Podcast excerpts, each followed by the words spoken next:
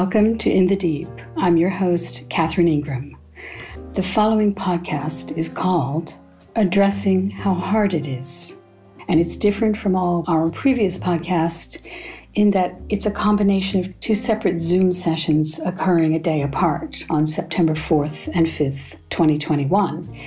The reason I've combined these two sessions is that we neglected to turn on the recording on one of them until partway through the session, and also because the theme on both of them was pretty much the same, which is about how hard things are and how they're likely to continue to be, given the many crises of our world.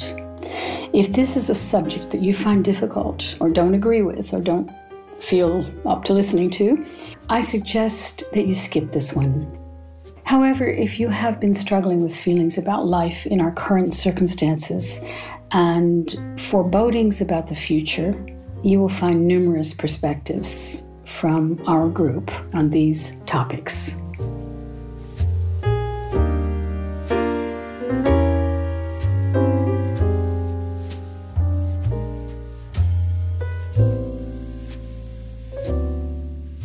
The condition of our world, the intensifying pressure of coalescing crises happening at once is one in which it's very, very hard for us to think about the future in a very positive way. We have so many things that are incredibly troubling.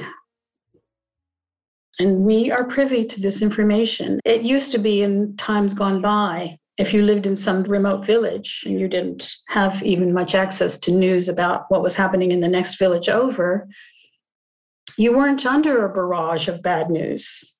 Bad things happened, but they happened in a kind of human scale timeline.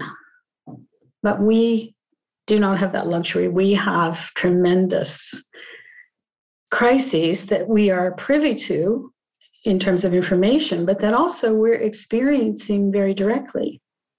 Those of you who are in California and Oregon certainly know what I'm talking about in terms of fires and heat and drought. And wherever you are in the world, there's your own version of it happening. When a human brain is subjected to ongoing stress and fear, it stops functioning properly. It takes a really strong, strong mind to think clearly, to assess the situation accurately and respond.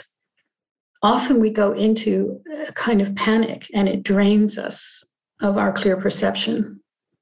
Now, I'm going to propose to us that we who love the Dharma, we have been perhaps unknowingly readied for this moment, just as having the Dharma as your ally readies you for your own death it's been my great privilege in life to have known a lot of people who were Dharma lovers and who died, but were so graceful in their death as a result of a long time habit of the way that they used their attention in letting go and in clear seeing and in getting what the priorities are here.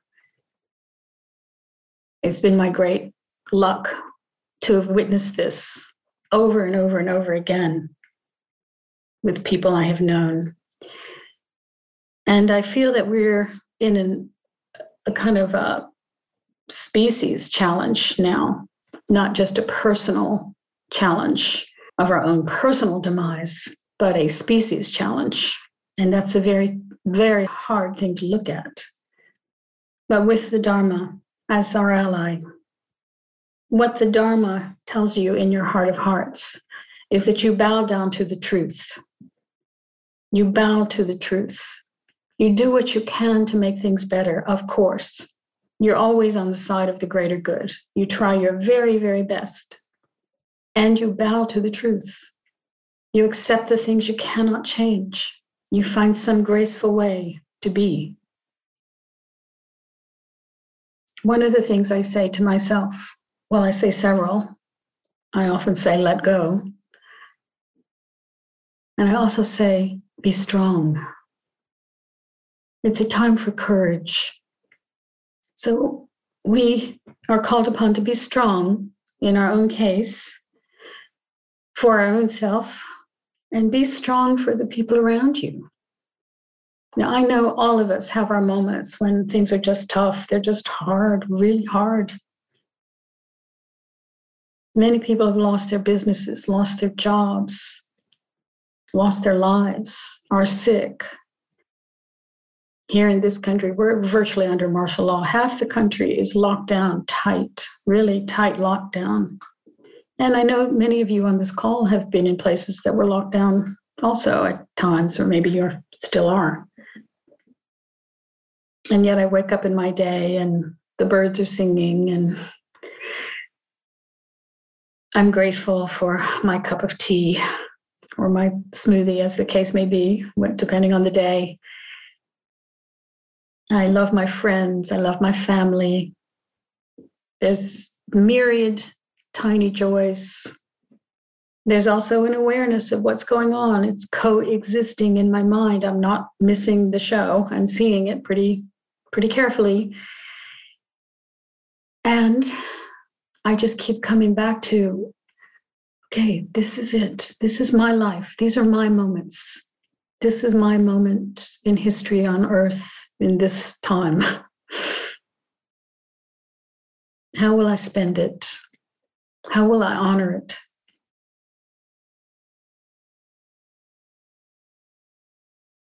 Mm. Yeah, there's there's a, a sobriety and a, a seriousness to what you're to what you're speaking to today, and it's you know I think the moment shifts and we have these little moments where we break out of the lockdown and life can kind of approximate some kind of normality. And yet there's the awareness that it's likely temporary, you know, and that it will pass back into that state of lockdown. I had the opportunity today here in Portland to, to attend the first in person dance gathering that I've done since before the pandemic. Mm. You know, it was masked and relatively distanced, which is a very strange way to dance. Hmm. the experience of, you know, being in a room with other bodies, all listening to the same music, sharing the same floor you know when you when you stomp your foot down into the floor you can feel the vibrations of other people's feet and uh-huh. you know, the three dimensions of moving bodies in real time is just i don't recall ever being so affected by you know just a basic saturday morning dance yes. Yeah this whole circumstance has thrown into high relief the the pleasures and the and the pleasure of camaraderie and of, of good company and of just shared moments like that stomping on the floor and feeling the vibrations all the way to your nose. So you know it's very we're just in one of those times i keep i keep likening it to wartime now obviously it's we're not officially at war but there's something very uh, similar about the uncertainty of life. You, you, just don't know what's around the corner. You just can't make certain types of plans, right? You can't even really think of them in a realistic way. So you're really forced in a strange, interesting way into present awareness, into immediate gratitude, into the kind of also that would be the clear recognition, first of all, of anyone in hospice but like, what about all the people really who had sudden deaths, but who were on their last days and didn't know, of course, that they were going to then soon be dead? Do you think about just the way they might have been using their attention willy nilly, as one does? We're actually in a time where I think, I, I should speak for myself, that the presence of death and of the uncertainty of everything is closer than I have ever felt it. And not just because of my age, just in general. And I'm sure my age is part of it, but but it's just much much closer than I have ever uh, felt it. And that I also count as an ally. You know, I, have I've said it many, many times on these calls. You've probably heard me. I feel more awake than I ever have. I mean, I feel very awake. And at the same time, I am aware of the very thing I was talking about, the kind of pressure about the uncertainty and the way that that can cloud the mind a bit. Like I notice when I start feeling like I'm getting confused. The moments where I feel a little crazy in a way that I haven't since I was pretty young. But like moments I'll have of like, are you losing your mind? and, um, I usually, you know, take myself in hand pretty quickly at that point. But more moments of that than than I've had for a long time. And at the same time, this general sense of like I've been plugged into some kind of electric transformer.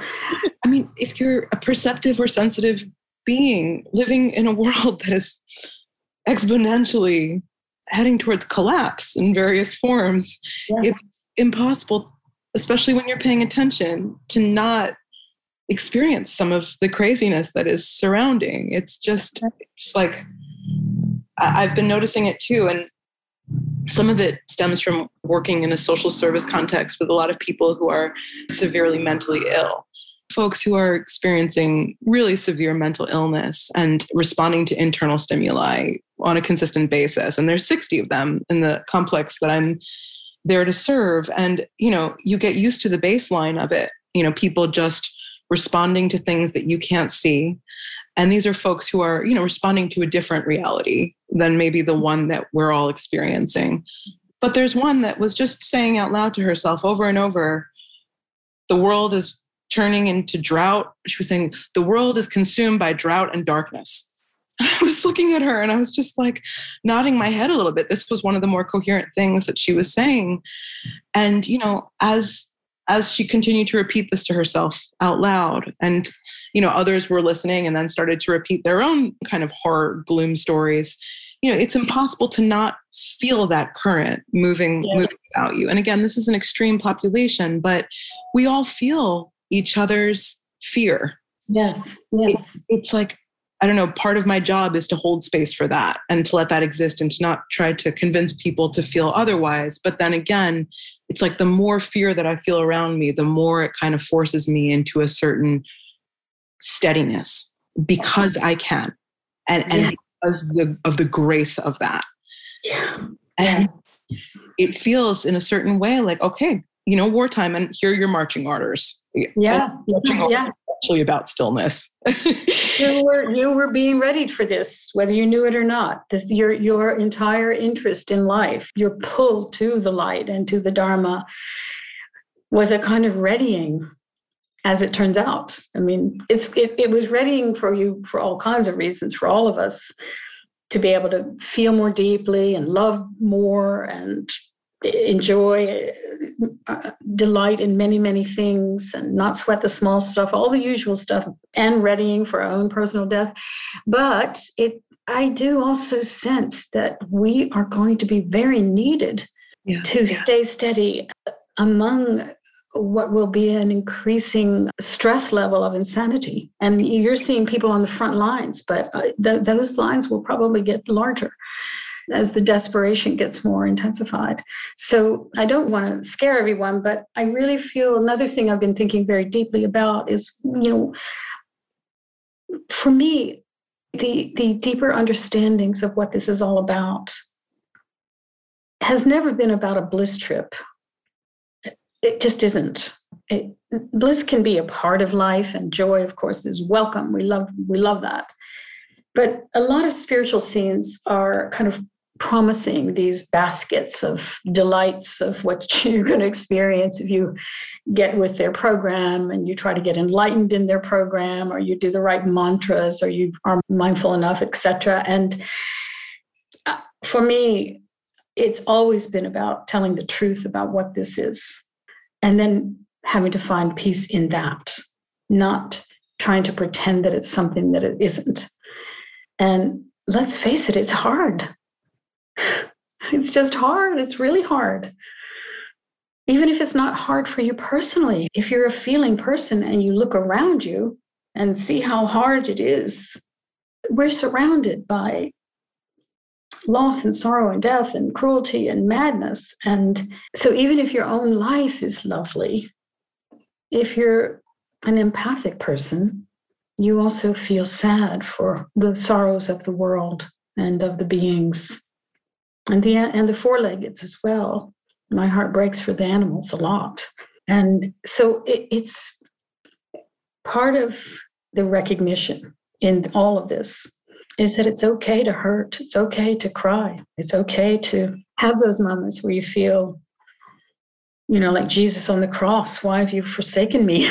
You know those moments of how have you forsaken me? And it's in our case because we're not necessarily talking to a daddy mm-hmm. God in the sky, but we might say to ourselves, How have I forsaken me in moments where my own mind starts to get trapped in its in its scary pictures? Trapped in the scary pictures. And I think the response to that, which I find most problematic within myself, is that call to numbness, you know, to want to just numb out, just get me out of this reality, binge watch television, like whatever it is, just wanting to unplug the brain entirely and numb out from the feelings.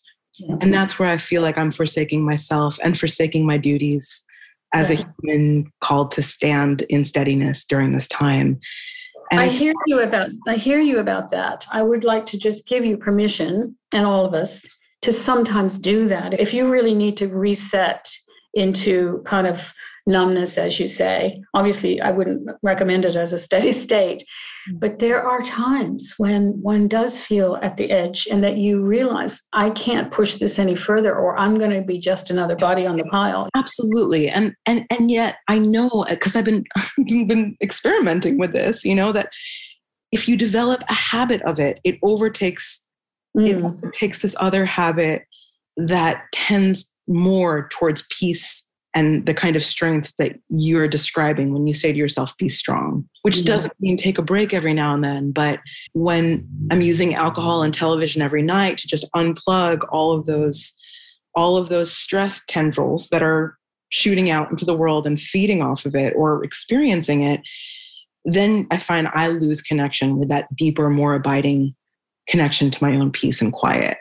Yeah. You know, I just like so much of this, it feels like, what am I feeding? What am I putting energy into? Mm-hmm. And I mm-hmm. think now more than ever, like for me personally, that habit of really finding that deep well and being willing to cry or do something vigorous to move some of the anger out, like something, but something that the feelings move through rather than just get unplugged feels yeah. really important, personally speaking. Yeah.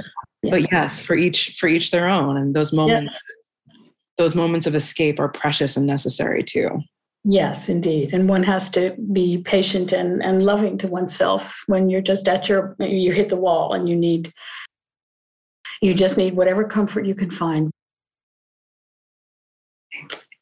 Yeah back in new york feeling feeling lighter after the trip yeah you know, it's been a long time coming and uh, grateful just to be able to find a window that I was able to go home and we were all, there was a lot, we were able to get together and we were able to send April on her way. And um, it was really nice to be around friends and family. And there was a lot of hugging. Mm, just impossible not to. And it was my plan. It was like, but it's just, you know. Yeah, of course. Yeah. We had we had on it was kind of a three day thing and on the first day april wanted her ashes let me see if i can this here can you can you see that no can you see i can see yes a mountain and yeah yeah mountain and a beach yeah, yeah. and uh, it, it, was really beautiful the mm. uh, it was on the west coast of ireland um, Whereabouts? Uh, it, yeah, in, in Galway, right on the border. It was, it, it was in Connemara, right on the border of Galway and Mayo. And it was just like I had the ashes. I was on my own. And I would just take a fistful of ashes mm. and the ashes would just there was a, it was a little windy and they would just dance into the distance. Oh God!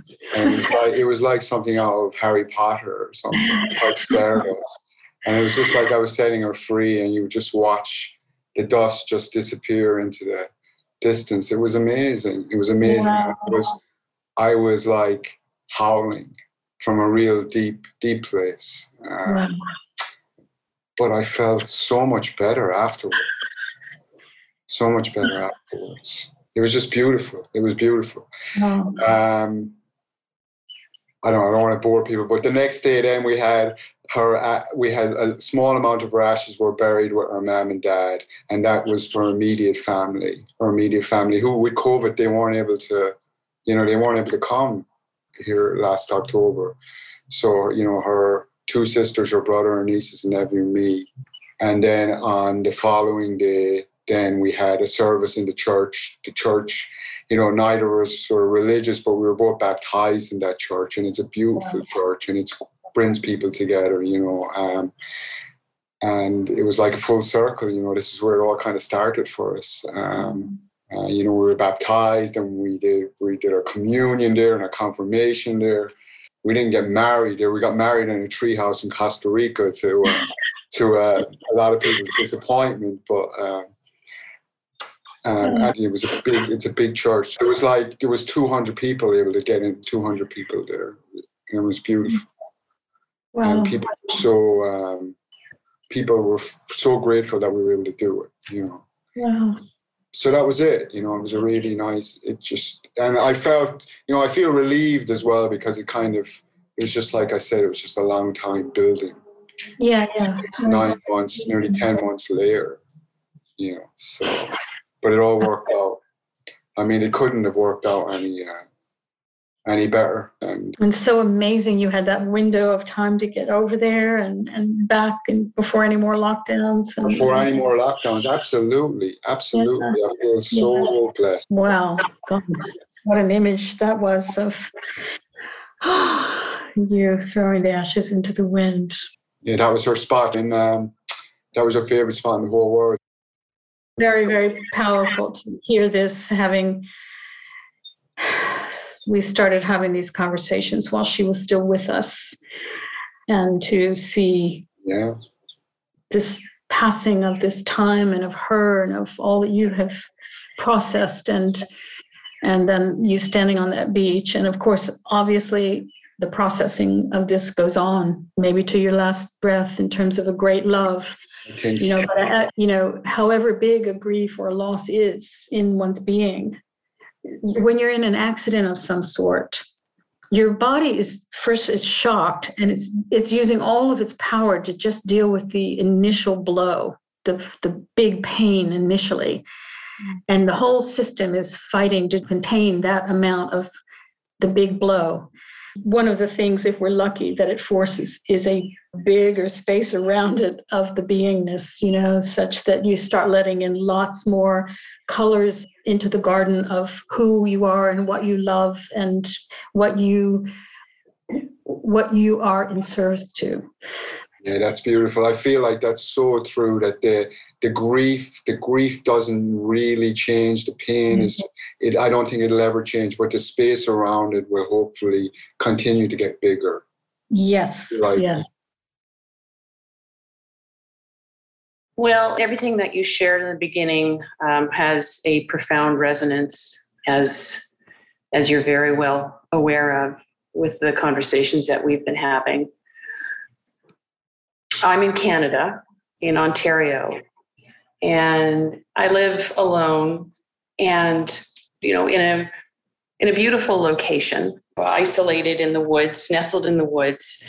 When you were talking about sensitive and empathic, my I tend towards that in my life. That's kind of been my blessing and my curse all of my life.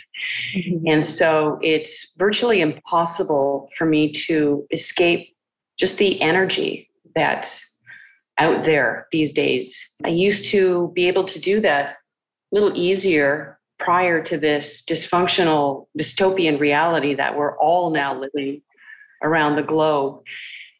But the the oppressive energy is just uh, it's inescapable.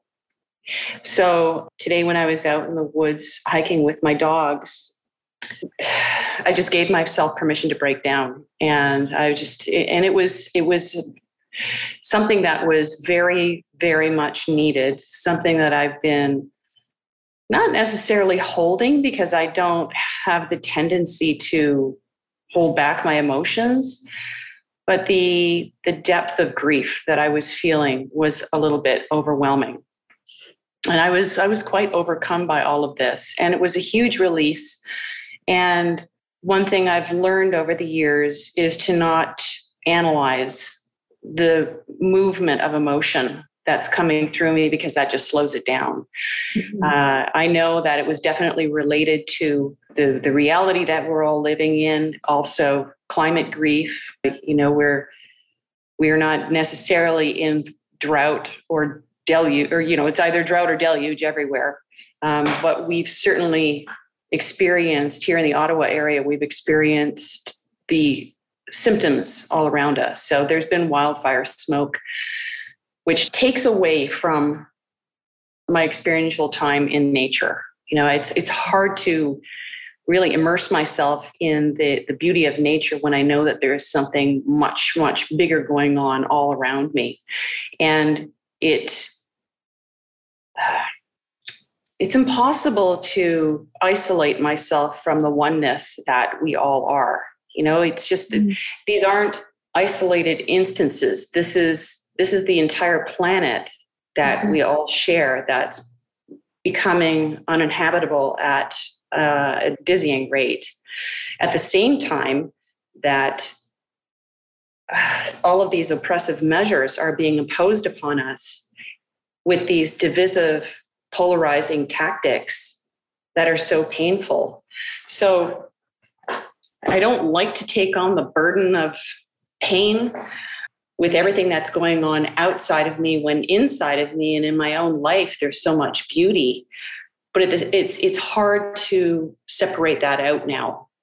And, and again it just comes down to that stark awareness of oneness yeah it's it's really hard to separate it out. So i'm just i'm feeling everything. I'm feeling everything. As as an empath i'm feeling everything. I'm allowing it to move through me.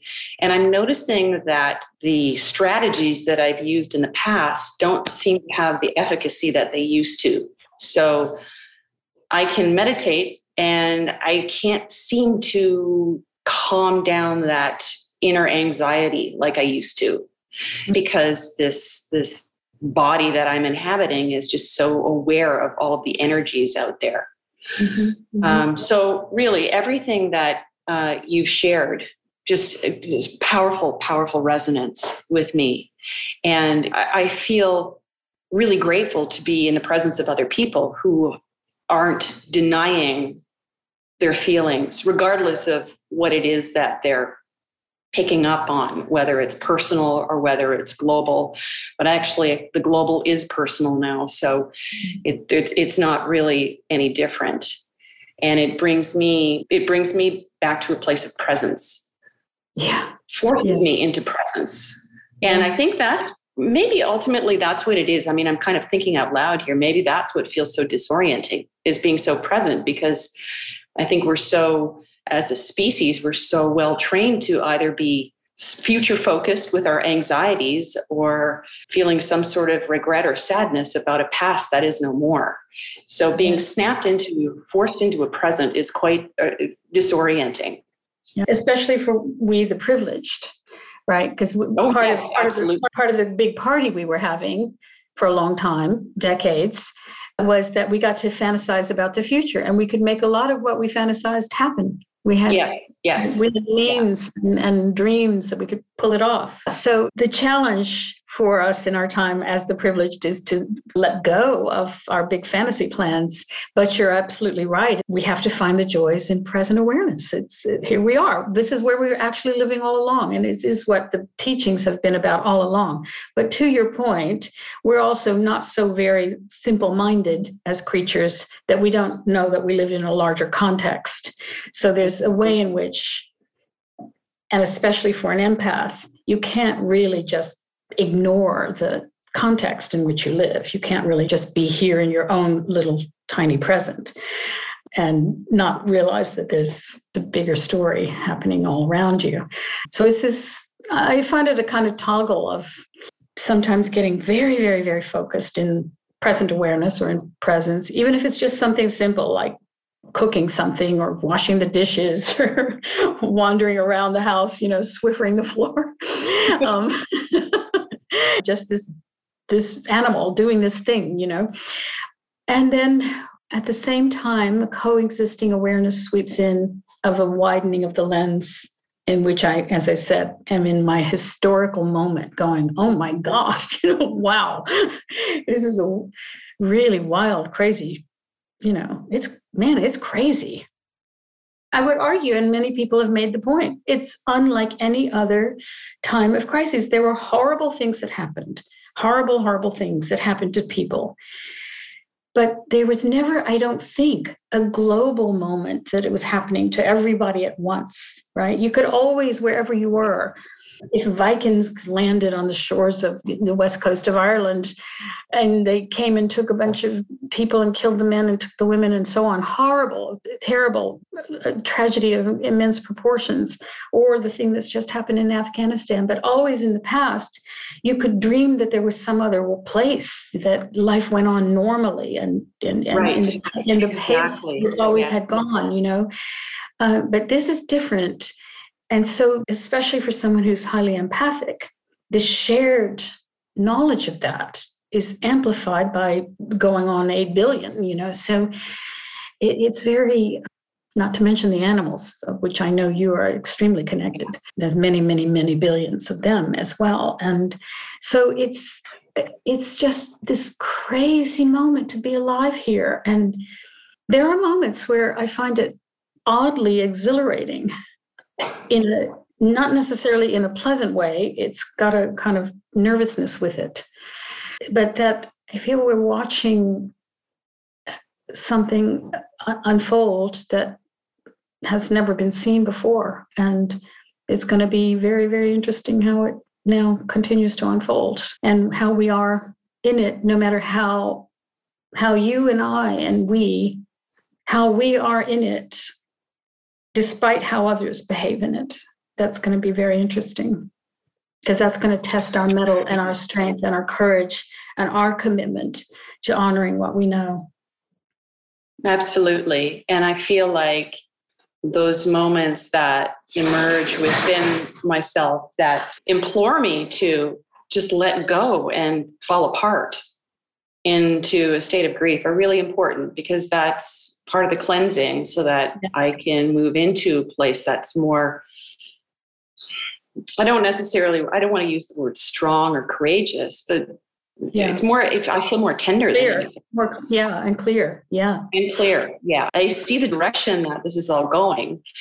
And so that's um, also imploring me to recognize the impermanence mm-hmm. of everything, including myself, mm-hmm. and to really make peace with that. Mm-hmm. Absolutely. Very good. Yeah, that's definitely one of the allies is the recognition of impermanence. Yeah, yeah. beautiful. Thank you. I just think that we have limits of how we're we're able to adjust to the new to the new game, to the new stresses, mm. to the mm. new demands that are being being made on us. Yeah. And I feel my security, my my inner security is really challenged right now. Yeah. And for me that's that's the the origin of a lot of the stress in my life. You know, my what my heart was pounding last night because the the the things that we've taken for granted over mm. all of these years in decades. I mean, I'm celebrating my 40th year as a musician, as a professional musician. It's been 40 years as of three days ago. All of what I take for granted is no longer there. Mm-hmm. You know, all of the systems no longer work the way they used to work. None of the points that we touch on, the places we visit, are the same. And mm-hmm. so it fills me with a great sense of being ill at ease, and mm. my my sense of security in my world was really challenged.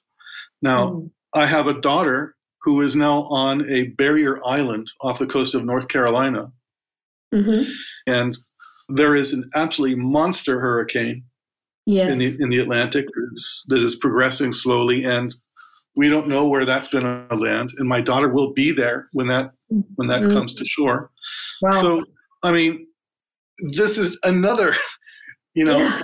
Uh, it's another right. stress. It's something in the in the back of my head. Sure. You know, yeah. And, and yeah. How, how many of these things can we collect in the back of our heads before we we reach a point where, well, we withdraw within ourselves? I mean, ultimately, we all have to withdraw within our own sec- most secure zone, which is in ourselves. Anyway, I've spoke, spoken far too long. But um, no, no, it was very that was very to the point uh, of what we're discussing here. The stress of living with these what journalist Christian Parenti calls a catastrophic convergence of crises.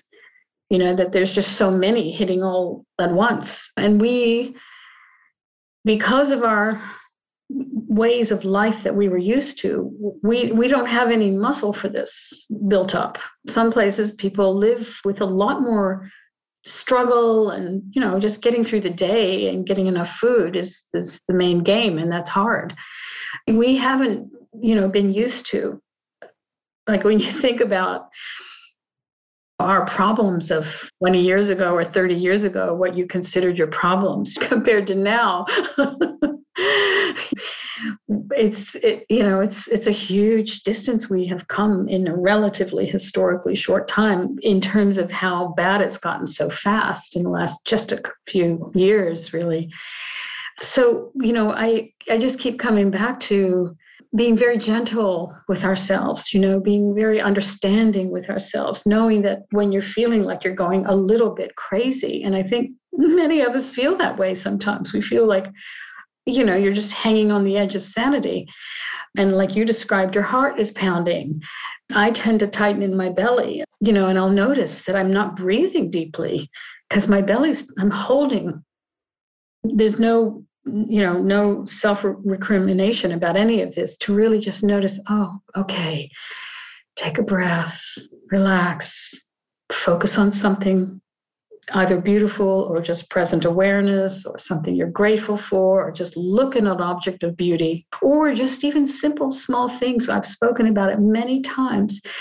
Just you know you get out your favorite pot to make some eggs you know? It's like just be grateful that you have this favorite pot and you have the eggs. Like that level of taking yourself in hand and saying okay we can we can find a thousand things to worry about because there's plenty on offer. And um, and we can't help but think about some of them. We can't help it. It's in our face. Like even even in other times if there was something terrible happening on the other side of the world and you you know you heard about it on the news but really if you didn't hear about it on the news you never would have known about it. But that's actually not true in our time now we are seeing the effects of climate chaos in our own communities.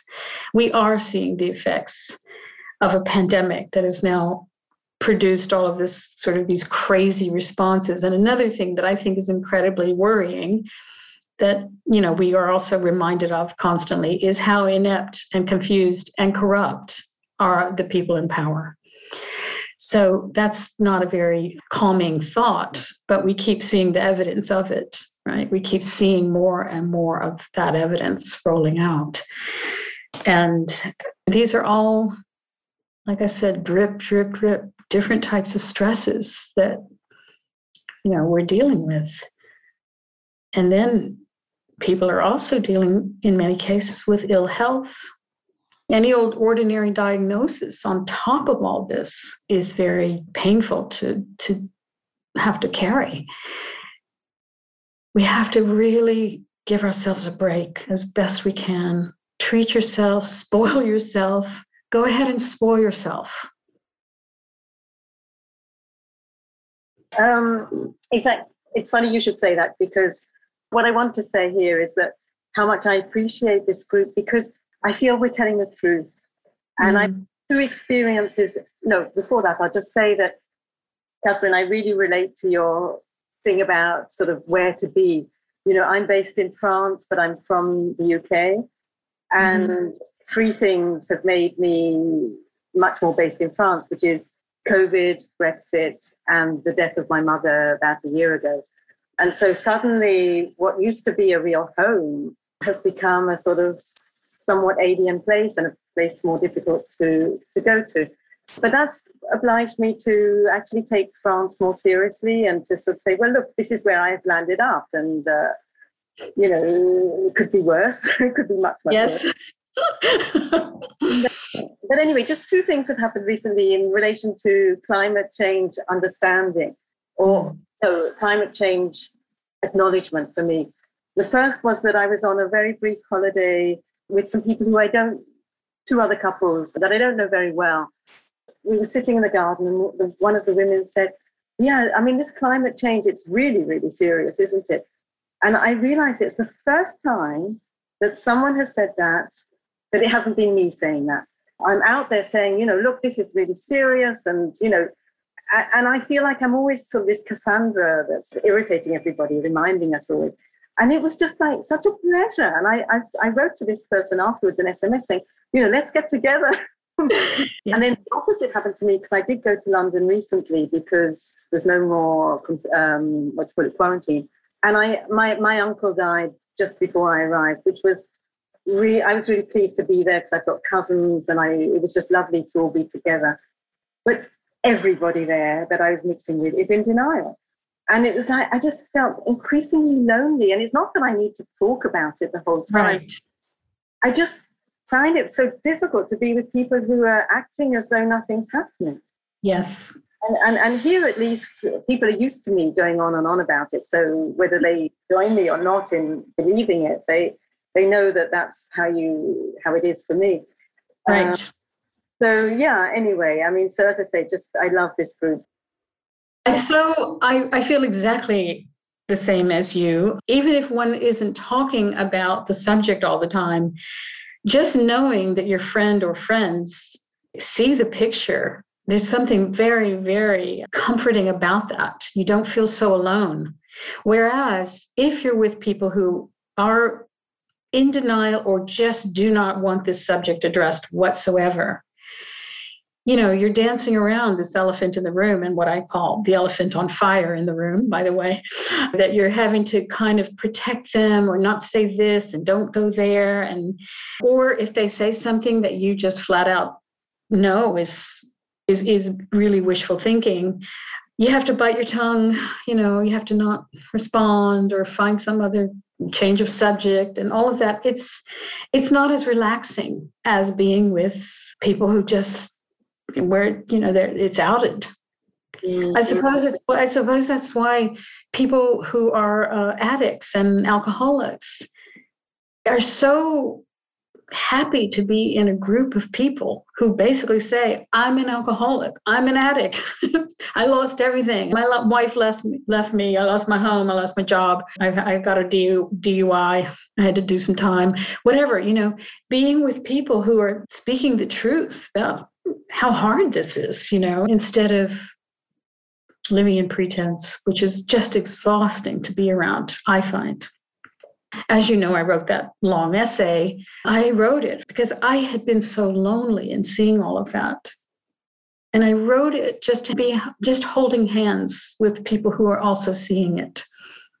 That's why I wrote it. I just thought people are lonely out there in this. And now a lot more people do see what's coming and they do see what is happening on this planet. But still, as you're pointing out, a lot don't. Yeah. A lot do not see it. Yeah. Unfortunately, they will. If they live long enough, they will. It will be clear to everyone on the planet. And this this time of so-called pandemic, I think one of its advantages is that it's readying us for this adaptability and getting used to things change fast and you got to make do and figure out and let go and find peace somehow that is not in the external circumstances there is that one advantage, I'd say, to this whole exercise that we've had. Hmm.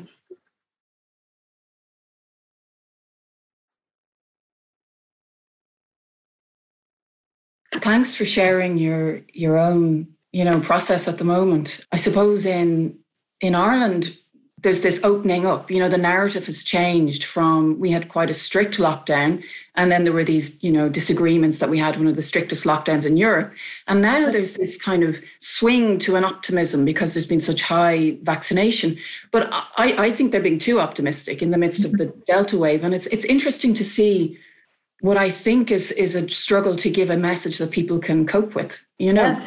With, with and I and I do think that I think you're absolutely right that um, if you look at what's happening in Israel, where they're massively vaccinated and their hospitals are filled with the vaccinated. Yeah, this is what I think, this is what I feel is going to happen because people are, uh, you know, on the one hand, there's this idea that we're all got traumatized and we're never going to recover from, you know, the isolation. Yeah. But on the other, people seem to forget so easily. I think, uh, you know, not that, what, who am I to know what's going to happen with any yeah. of this, but uh, there has to be some intelligent balance struck uh, yeah. of yeah. yeah. having taking responsibility for themselves, but also some kind of mitigation of this of just being at risk. Yeah. I mean, I, I, I read that the UK is actually, I'm not sure, I didn't vet it, but I read it in one place that the UK is not letting people from Israel in. All right. Um, so that's pretty ironic given how highly vaccinated they are. Yeah. So it's something to really think about because, you know, what we're seeing is that the vaccines, at least the Pfizer and the. Moderna, are failing against uh, Delta. Right. And that's what we're seeing. Yeah, I mean, that's that's the data. That's that's just the yeah. pure data. And and in the U.S. now they're saying they have to they have to have the boosters rolling out.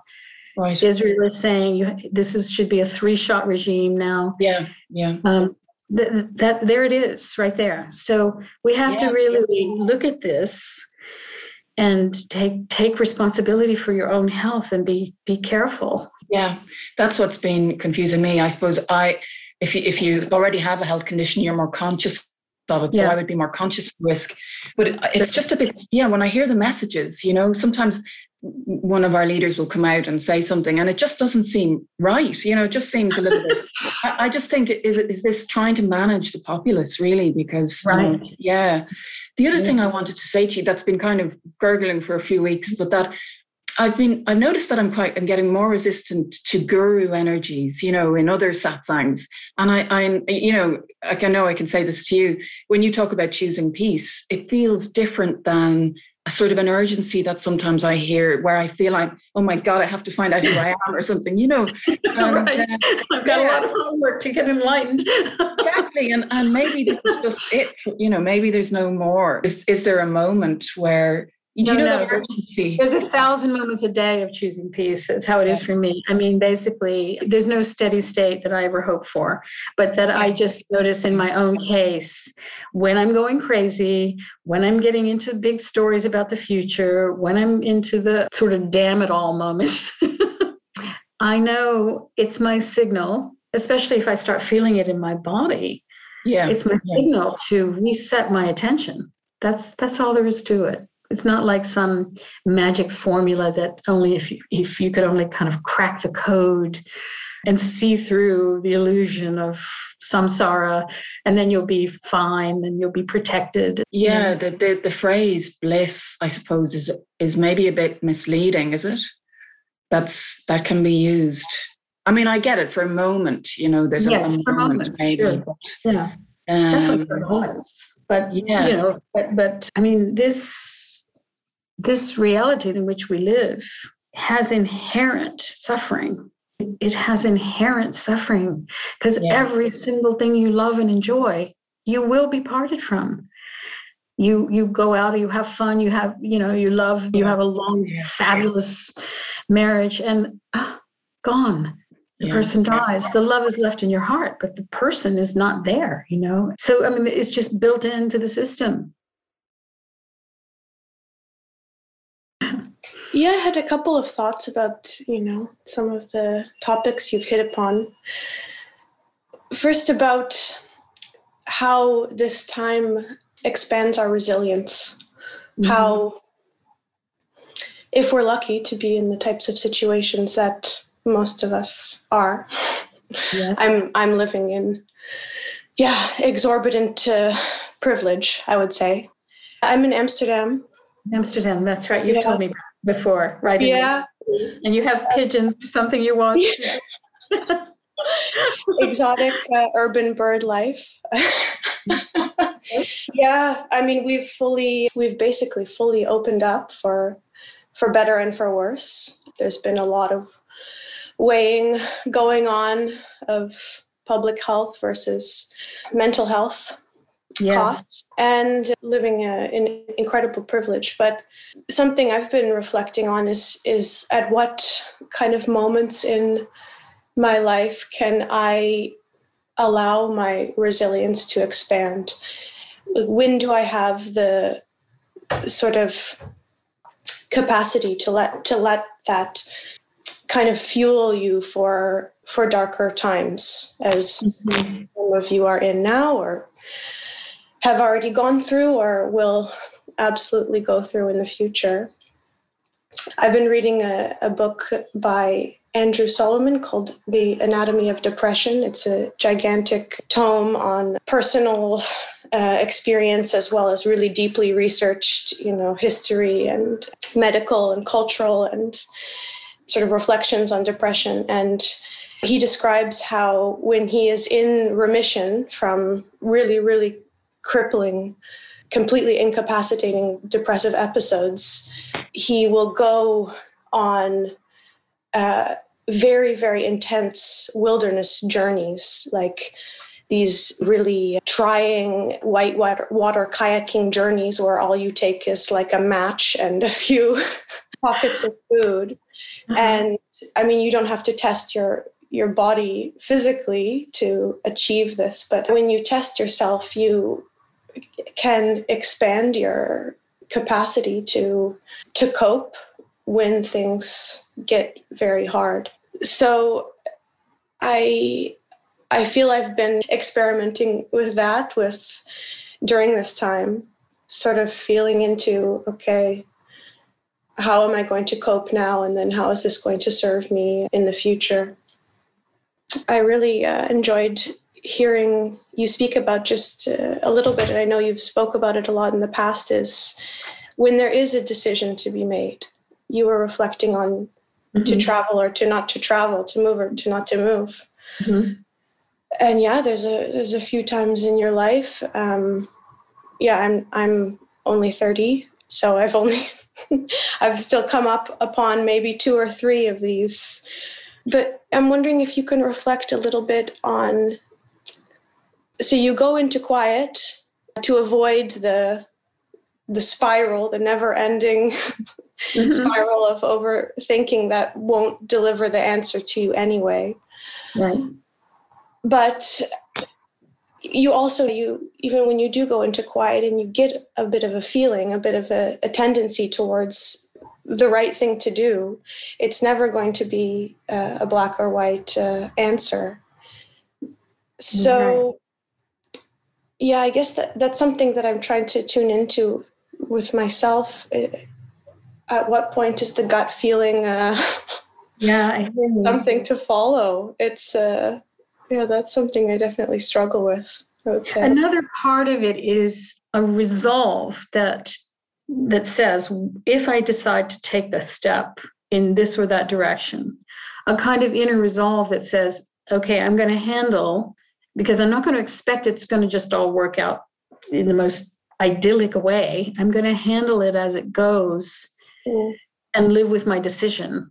Or if there's an opportunity, if you take a few steps in that direction and there's an opportunity to pull back, if you see, oh, this isn't feeling right, then you pull back. You give yourself a lot of permission to be strong in the in the path that you've taken mm and letting go as you go, but also permission to change course if need be. And that's what I rely on more. And sometimes it, it sometimes it's nothing more than trying it on in my mind a bit, really like getting serious about a certain step I'm going to take, and then then picturing a few steps down the road and saying, "Uh oh, those look like really big rapids that I'm going to hit, you know. And even though if I go that direction, I I will try to stay in the resolve to handle those rapids. But sometimes you see those rapids and you think, no, that looks a little too dangerous, you know. Yeah. Sort of loose commitment to how you think it's going to go. Yes. And also there's a kind of surrender to going not necessarily the way that is your demand of how things go, but rather how things are going. Mm. So that's another part of the flexibility is that you you get very nimble and very easy with okay, this is the new normal. Yeah. Yeah, it's hard to balance with with the imaginings. It's hard it's hard to not let that spiral, I would say. Yeah. Into yeah. either positive or negative fantasy. Yes, um, absolutely. No, I I totally get that. But I guess really coming back to what I've just said, that the ease of being is in is in your clarity in your heart that is saying, okay, I am flexible. I will handle whatever whatever spot I'm going to find myself in. And you know, sometimes we do make a, a step and it turns out to be way more difficult, perhaps, than having taken the, the other fork in the road. Mm. But there you are on it. What are you going to do? Yeah. Thank you so much. Um, you were talking at the very start in your opening remarks about the anxiety of of these choices and the having to make these choices in periods of great flux and uncertainty. And one thing that it's not going to help in making those choices. So maybe I'm going off on a bit of a tangent, but one of the things that's really echoed, and I think it was actually mentioned by by one of the participants, it was the phrase was the freedom of not knowing. Mm-hmm. And if you can somehow just accept that uncertainty, yes. that's not going to help you make a difficult decision, of course. And the, this is this is my divergence from from what what was was being discussed. But one of the aspects of that uncertainty is if it if you can somehow just come to terms with it and just let it be. I mean, I've found that I no longer subject myself to the drip drip, although you can't I don't actively go and seek those the news. We have this some we have this sort of cognitive dissonance where we sort of get terrified by the news, but we seem to keep returning to it and, and obsessively, you know, updating ourselves on more bad news. I, I just can't do that anymore. I don't. Uh, the news comes to me because I can't avoid it. I had a few kind of trying to stop news coming into my life, and it was when I heard that phrase, the the freedom of not knowing, mm-hmm. letting that just just because it's not going to help me. It can't. No. It can't really help me. It can't help me be a better person. It can't. yeah, it can't help you enjoy your uh, your life. You know, it, mm, it, I yeah. mean, we're, we're we're inundated with too much information all the time now mm. in our world, which is vastly different than when I was a child, let alone in previous times, you know, when you just got the news of your local village. That's what's I important. I, st- I, still consume local news voraciously. I want to, I read my local paper. Uh, yes. Uh, cover to cover two or three times each week. The Echo, God bless the, the Echo. Yeah. God, that's such a great, great, yeah, Indeed. Great but uh, yeah. yeah, these the, the, the, the bigger picture I mean, yeah. Anyway, that's something that's really resonated with me. And it, I was sort of, as it continues to return to me, I was thinking about your mm. opening remarks and that that challenge of making some of these decisions and trying to find out everything. But maybe the flip side is just just yeah. not knowing and, and trying to find freedom in that. I mean, it's yeah, yeah. There's a Krishnamurti book called Freedom from the Known. That's the title it's like uh, the whole point. I mean, his is he's making much more of a dharma case. Krishnamurti is the author.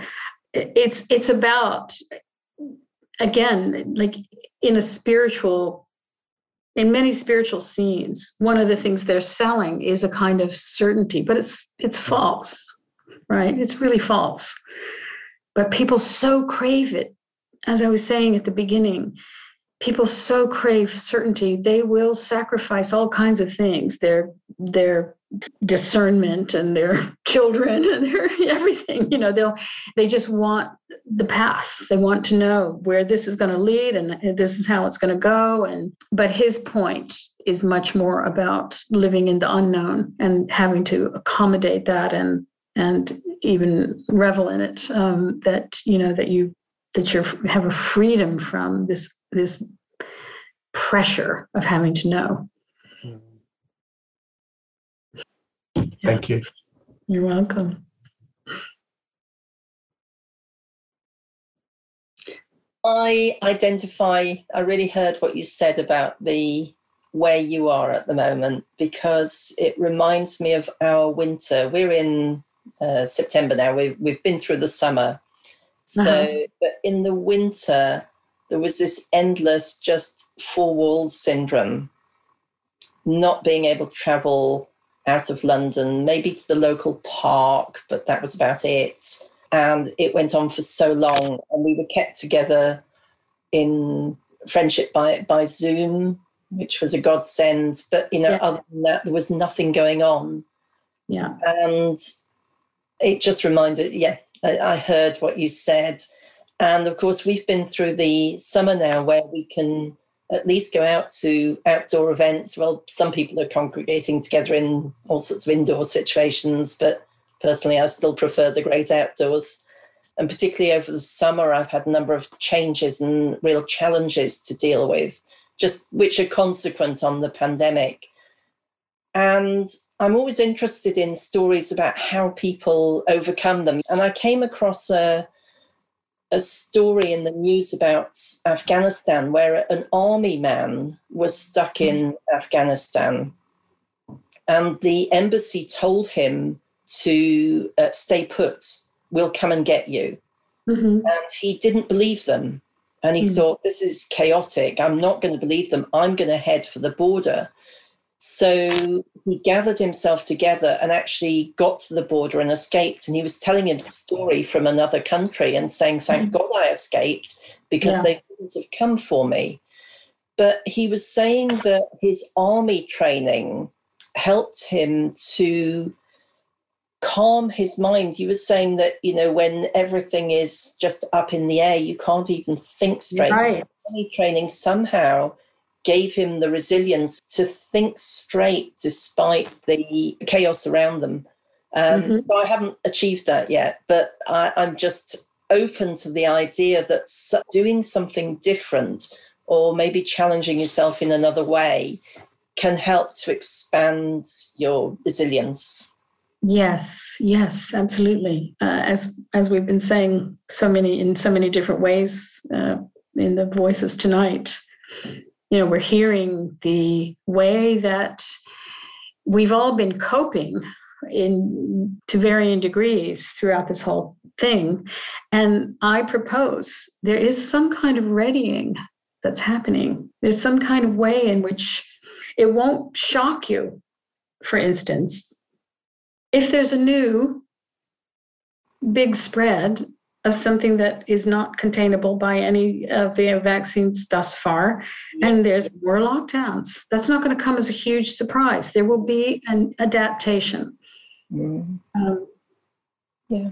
And you'll go on with your life as you've already done in the other lockdowns and yeah. you'll find new joys and new ways to get through the day and mm-hmm. and all the little moments of gratitude. Get to still hang out with your zoom friends we hope. And um, you know all those things that there there's a fortitude in this. Yeah i think i'm always just on the lookout for ways to get out of the rabbit hole because i tend to you know go down the rabbit hole sometimes. Mm-hmm yeah be, you know it's yeah. learning isn't it about how other people do it and how you can apply it in your own life and also uh, yeah have a listen to leonard's song you want it darker I, I fell in love with his songs really through you on one of the retreats. You were talking very lovingly about Leonard. And I think before that, I had a concept that his, um, somebody had told me that his songs were depressing. And mm. so I just discounted it. And since that, I've really listened to the words and they're. Right. They're, they're not depressing, they're just the truth. He's just a truth teller. And he also weaves in extraordinary poetic appreciation of life throughout. And he's also funny. If you really listen to his lyrics, he's he's just constantly quipping all through them. So it's yeah, it is interesting. But he does have there is that reputation. People think that his music is depressing, and I just feel that that's a very frankly shallow uh, listening of it. this is um I am so profoundly sad. Mm. And I am grateful for you and for this group and um, and just talking about things that are are so deep and and I mean essentially this is an experience that nobody on the planet has ever gone through before. There's never been a society or a culture or a time or a place or anyone individually who has ever had to confront essentially the collapse and the end times of everything. And this is this is nothing that anybody can prepare for. This is nothing that we have a, a roadmap to mm-hmm. guide us, right? This is an experience not only of personal death in a hospice fashion, where we have, for example, the, the phases of grief, but this is planetary grief, right? This is grief on a global scale. And I read your essay, Facing Extinction, and got in touch with you after reading that because you laid out some of the, the framework for what I was experiencing in that. But you know, there are no no communities that do this. There are no groups that you can just go to locally and find and just have this experience of sharing, you know, this this incredible sadness you have about what's taking place. So, yeah, I just, I'm so grateful for you and for how you have organized this. And I have a little experience with, uh, as you say, the, the, Dharma. I don't know exactly what that is per se, but um, I have a little experience with mindfulness meditation and that sort of thing. So I appreciate that particular perspective on this but i mean here we are together right? Here here in this profound this incredible moment of civilization and planetary sort of unity if you like over yeah. this, this incredible thing that's happening everywhere at the same time. I mean just to give context we evacuated our residents in 2008 because of one fire, 2009 because of another fire, 2017 because of another fire. And then we had these mudslides happen in 2018 that killed 30 people just mm-hmm. close to us. And that was before all this shit happened this year, right? I mean, that was, those were the easy years. The good old days, yeah. Right? so, I mean, I mean, what's taking place now is just so far beyond that. And it's hard to to like even hold on to where we are in this ride right? I mean because every day i mean somebody wrote on twitter like it's been an incredible year this week. You know it's just like I mean, what a what a profound sequence of events we've lived through yeah. in just this this microscopic period of time. So you know i came into this my first time being here and i came into this not really knowing and honestly a bit skeptical because there is this sort of thing I call spiritual override, mm-hmm. whereas we can just make this really cosmic, you know, mm-hmm. and, and mm-hmm. we can all just sort of meditate and be, you know, all zen about it. Mm-hmm. And it's so much deeper than that. And we're just, we're just trying to find a family or a tribe or a group to have this experience with that that allows us to feel some sense of, of communication and some sense of, of connection with yeah. others you know that's where it's at absolutely yeah that literally a sense that you're holding hands with those who see the picture and that nobody as you're pointing out we don't have a playbook for this so no one can no one has the path right. It's not about that at this point. I emphasize over and over again the importance of finding community and it doesn't have to be in a physical same place. Nice though that is if if one can have that uh, locally that's great.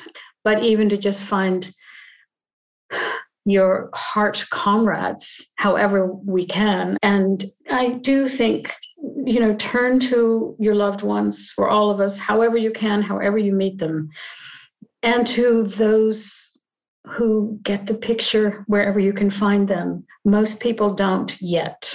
I think the message is being delivered but it's coming slowly to a lot of people and that's fine. I, I don't wish this on anybody but as as people wake up to the situation they will need people with whom they can sit in this quiet and in this awareness and not and, and be met in the heart. I think you know, just just as like i've spoken about this many times when people are at the end of their lives often they, they they cannot bear to have people around them who are denying that fact. If they know that they're dying it's very energetically draining to have to pretend otherwise in order to assuage somebody's resistance and denial. It's the last thing you want. And so in this same way for people to recognize at the very least we we're in a crisis. It's not a crisis actually. It's a it's a cascade of crises.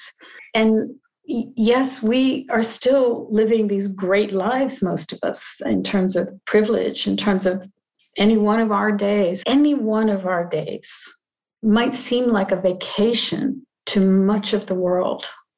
What's not on offer for us is the fabulous future we, we're envisioning.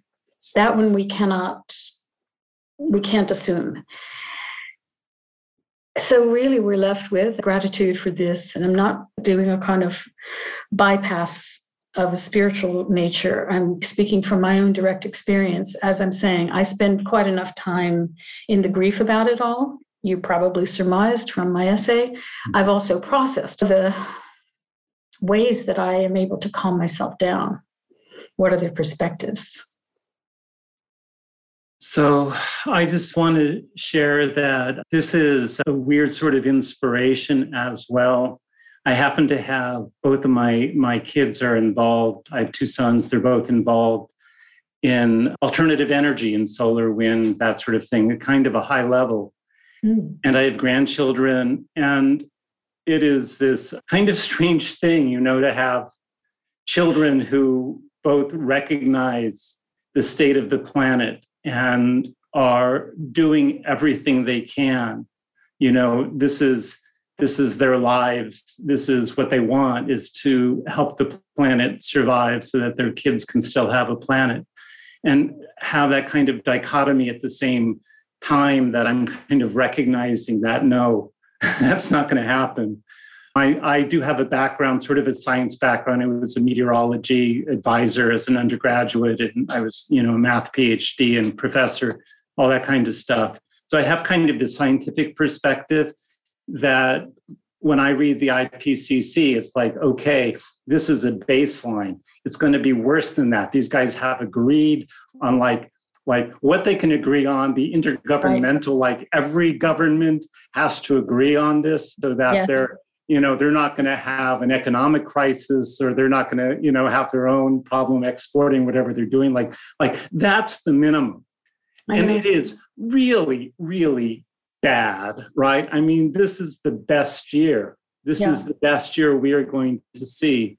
And i try and share that with my my kids who are so invested in this. And and there is that denial thing still happening right? And so so this this this idea that everywhere you turn you know you face denial. I tried to bring this up in a group of musicians i play with and i was just shut down immediately right? It's just nobody wants to talk about this. This is the the denial phase is still so huge in our yeah. our groups our friends our our loved ones you know the ones we're with every day. And you know that's one of the stages of grief right? Denial. It's one of the early stages first, if you like. The first one. You know level. And, and, that's where we are. I mean i kind of am of the opinion there's no linear progression of the stages of right. grief. You can experience any one of them in any order over and over again in any cycle. But you know with the people i'm with i just feel shut down over and over again when i want to talk about the, these things. And you know just be able to express express the, these experiences i'm having um, i'm so grateful my wife is involved with being a death doula and a hosp- and she's in hospice and all those things. And she totally understands like like death right? So i'm so fortunate to have a, a partner who is like that But i you know so many people among us in your group and otherwise are even having these conflicts with their own partners with their with their closest allies with their closest friends you know just just being able to experience the the grief that they are having the the you know this experience with just anyone at all you know and yeah. so it's such a blessing for me personally to at least have one person close to me you know who gets it yeah. so i mean just sharing that that's huge. You have a lot of blessings from what you've just said. And I would just say, just as an offering of what I've experienced in coming to terms with the data, which I was looking at for a very, very long time. I began writing about global warming in the 1980s. And at the time, you just sounded like you were Chicken Little screaming, you know, it was, it was, you looked, sounded like a crazy person. But there's not much reward in trying to wake people up to this information. People have to come to it in their own way, and you can't rip the skin off the snake, and you, you, really don't want to be doing that. Uh, that's what I have discovered. And I've had a lot of very unpleasant conversations over the many, many years around all of this. Whereby I was trying to tell people what was coming. And I've, in the end, I see it wouldn't have mattered, actually. They didn't need to know. Now, the other thing I wanted to just say for all of us too is that even though it all does look like it's headed into collapse, there may be possibly something we can't yet imagine, something that doesn't exist, something that there may be. Who knows? I mean, I do leave out a tiny chance.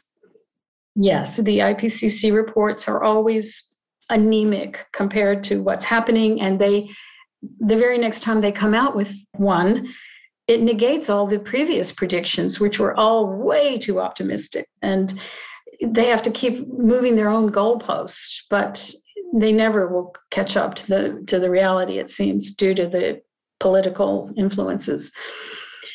But I still say let's, as best we can, have some margin of just simply not knowing it looks bad, I agree. And how long it takes or what might, I don't know. It, it's, we can't quite know all that part.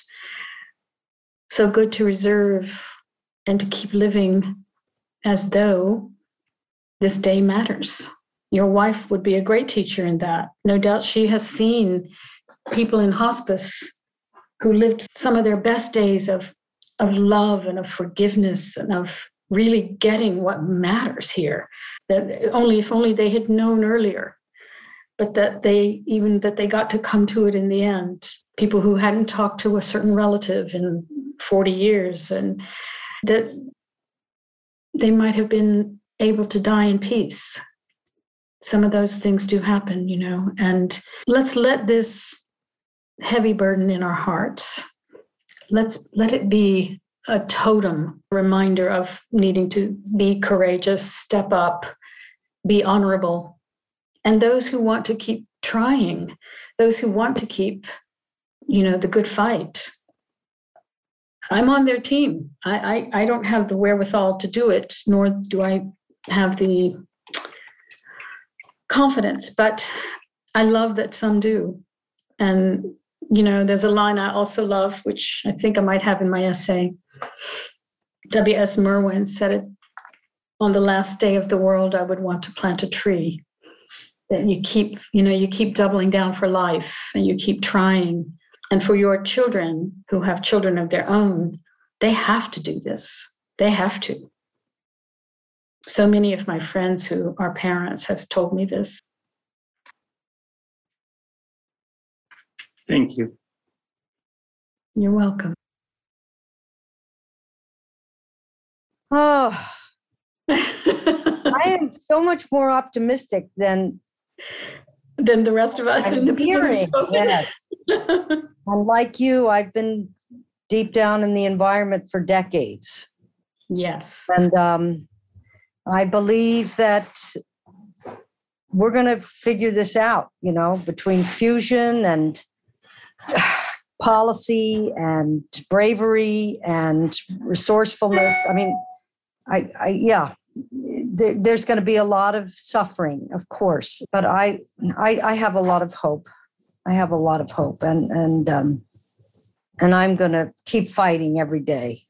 And yes, I'm, I'm seeing a lot of people engaged, and I'm seeing a lot of hands on deck, and and uh, ah, you know, when I think of the Cold War, I mean, I I'm I'm 68. Um, you know, we were worried. We were, you know, I mean, we've been we've been through some hard times.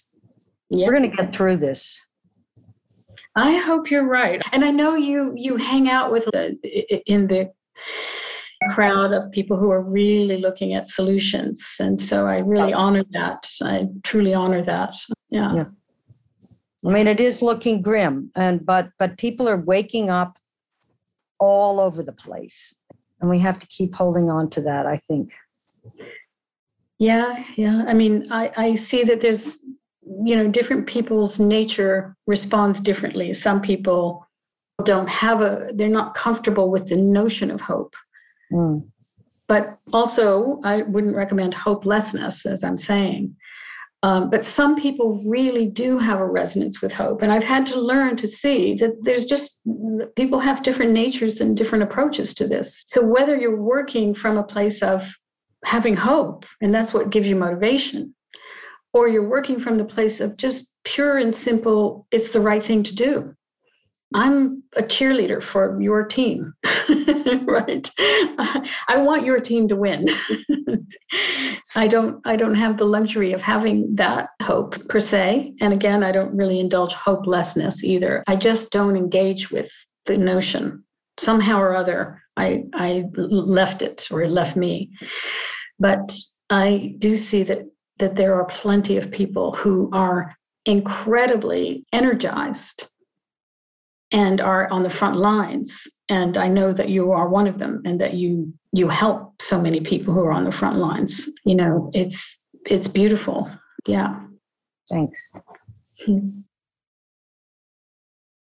know I, am I'm, I'm certainly cognizant of everything that's going on um, or of most things that are going on. I read the news a lot. But i have found a lot of hope and even happiness just in dealing uh, being with people on a one-to-one basis. As you may know i'm winding down my at least the physical aspect of my business. And so i become a itinerant furniture salesman. I've sold desks and file cabinets and everything that goes with the business. And the, the biggest reward is not selling it it's meeting these people. And you know so are you setting up a home office? And what's going on with you. And I've had many extended conversations over the last, well, 18 months or so. Um, and it's it's so it feels so enriching. People really seem to want to connect, and I do too. And it's just it's been such a gift, to, uh, not just in the business uh, side, but I mean, even you know, going to a medical appointment and having an extended conversation with the receptionist on a very deep level. I mean, I had a, a 15 minute conversation and we were both in tears at the end of the conversation. It got that deep that quick. And I was just, wow, what something's going on here that yes. people are reaching out or people are just being very present, I think is what it is. I know for me, that's what it feels like. It's so much less about the future, which maybe I had some idea what I thought the future used to be, but not not anymore. I've, I've kind of given up on trying to construct any kind of a future because it changes or it's not it's not in any kind of roadmap I've ever learned. Yeah. So by default or by force or by fiat, I'm finding myself in the present and it seems to be a great place to connect with people. Absolutely. It reminds me of the famous quote Be kind, for everyone you see is carrying a great burden. I think we're all being very, very tenderized by the pressure we're under. And some people will respond in very negative ways and be more cruel and more selfish, and, and their insanity will show through their actions. But there are many, many of us who will respond with goodness, as people do in hard times. Kindness not only goes a long way, it goes the distance.